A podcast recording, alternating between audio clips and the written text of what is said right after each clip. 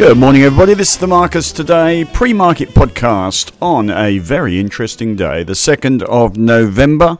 It's Thursday, and last night, of course, we had the Fed meeting. This is general advice only, not to be confused with advice suited to your personal financial circumstances.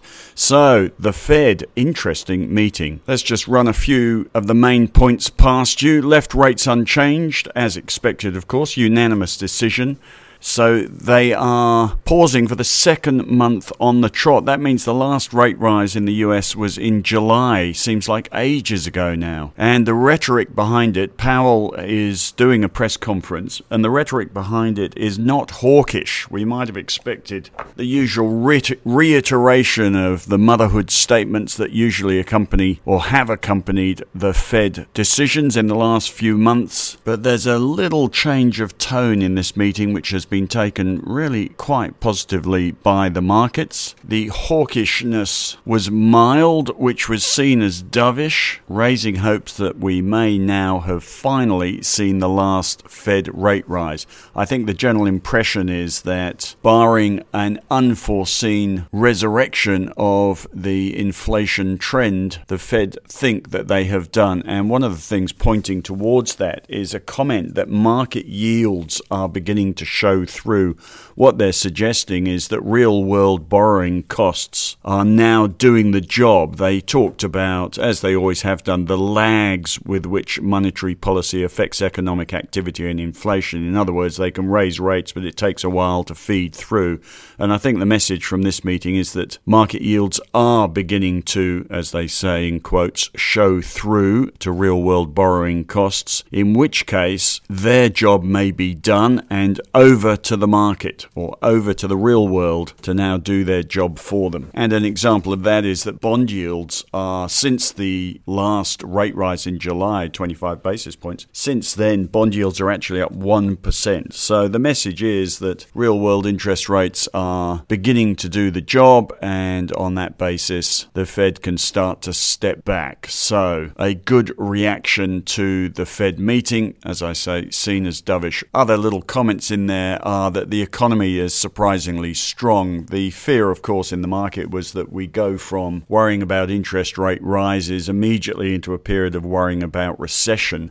But there is nothing in this statement that suggests that a recession or recession fears are on the horizon. And that follows, of course, the recent G D P number, which saw the U S economy growing at four point nine percent. It was higher than expected. That's the highest growth rate in nearly two years last quarter. So the economic backdrop to this Fed meeting is that the is all very Goldilocks. The economy's doing well and they're getting on top of inflation, so everything going right. The quote that the Fed used last month about the U S economy is that it was growing at a solid pace. They changed that to strong pace. So how did the markets react to that? Well, bond yields have dropped significantly. ten-year bond yield down sixteen basis points, two-year bond yield down thirteen basis points. Australian bond yield Yields as well have dropped by fifteen and sixteen basis points in the last twenty-four hours. The chance of a rate rise at the December Fed meeting dropped from twenty-eight point eight percent to nineteen point eight percent. The chance of a rate cut by June next year in the U S rose from fifty point three percent to sixty-eight percent. Equities jumped after the meeting, not quite the sort of five percent jump that you'd expect at a material pivot point in an equity market. NASDAQ up one point six percent. If we really were at a convincing moment, or equities were thoroughly convinced that this was the peak interest rate moment, you might have expected something more dramatic than that. But then again, they've only had a couple of hours to react, and sometimes these things take time to feed into the asset allocation meetings of large fund managers in their ivory towers in New York. So it may still happen, but NASDAQ up one point six percent is not knocking my socks off. And the U S dollar index, you would expect at the turning point in the market when peak interest rates kick in, you'd expect the U S dollar to dramatically fall. It was down zero point three percent, so not really convincing us too much there either. Lots of other quotes coming out of that meeting, and this is where all the prudent stuff comes in. Inflation's still elevated, job market is still strong, and as one strategist says, if inflation reverses, obviously they're not done. As I say, the stock market is is not about certainties, it's about probabilities, but the probability that we've seen the last U S rate rise has quite significantly improved overnight. Right, on the back of all that, our futures this morning are up fifty-two. It's funny how markets always seem to know. Our market was up fifty-eight points yesterday, and also helping the inflationary outlook, oil prices are now below where they were on October the seventh when the Israeli conflict started, and Brent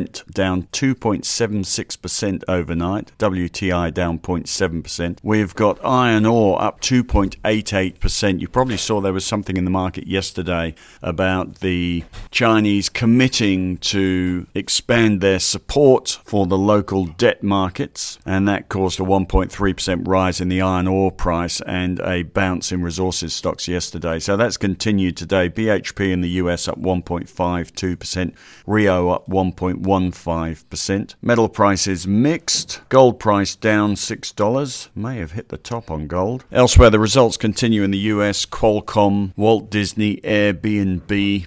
No dramatic share price movements there. And WeWork. You probably saw yesterday I had a bit of a rant in my section about the WeWork filing for bankruptcy, expected to do so on Monday. Stock down forty-six point four percent to a record low. It only listed at the end of twenty twenty-one. It's a bit of a COVID thing, obviously, shared workspaces, and now going out backwards. Once valued at forty-seven billion dollars, that company, New York company. A M D had a big night last night, up nine point seven percent on the back of A I chip sales, presumably helped out by NVIDIA running into problems selling into China, although NVIDIA was up three point eight percent last night. In fact, some healthy tech moves yesterday, as you'd expect from an interest rate sensitive sector. Meta up three point five percent, Tesla two point five percent, Amazon two point nine percent, Microsoft two point four percent, Intel two point two percent. If the market does turn around, and if this was a convincing pivot point for equities, then big tech, which is interest rate sensitive, would be at the top of the list. And in the strategy portfolio, I'd probably be buying again NASDAQ or L N A S for a bit of a rally. We're all still hanging on the U S non-farm payrolls numbers on Friday night. Hopefully the jobs outlook doesn't upset the new dovishness. Bank of England has an interest rate si- decision tonight, highly expected to leave rates alone as economic growth dwindles to an anemic zero point two percent. We've got trade numbers today. We've got bank results coming up. Macquarie tomorrow. I can't imagine the results are going to be great if you consider what the U S investment banks are going through at the moment, so not buying that, even if I did think it was bottom of the market today. We have next week Westpac November the sixth, N A B November the ninth, A N Z November the thirteenth. We also have a trading update from the C B A on November the fifteenth. And then we've got the dividends coming up as well. We've got more A G Ms today, no big ones that I can see. We've got some C S R earnings numbers. A G Ms tomorrow, Coles, Qantas. I've recently bought Qantas in the ideas portfolio, and a few others. That will probably do you for today. A very interesting night. Sorry, Henry is incapacitated today on a train at the moment. He'll be back later today. So, looks like a good day, as I say. Futures up fifty-two. You have a good day. We'll be back later.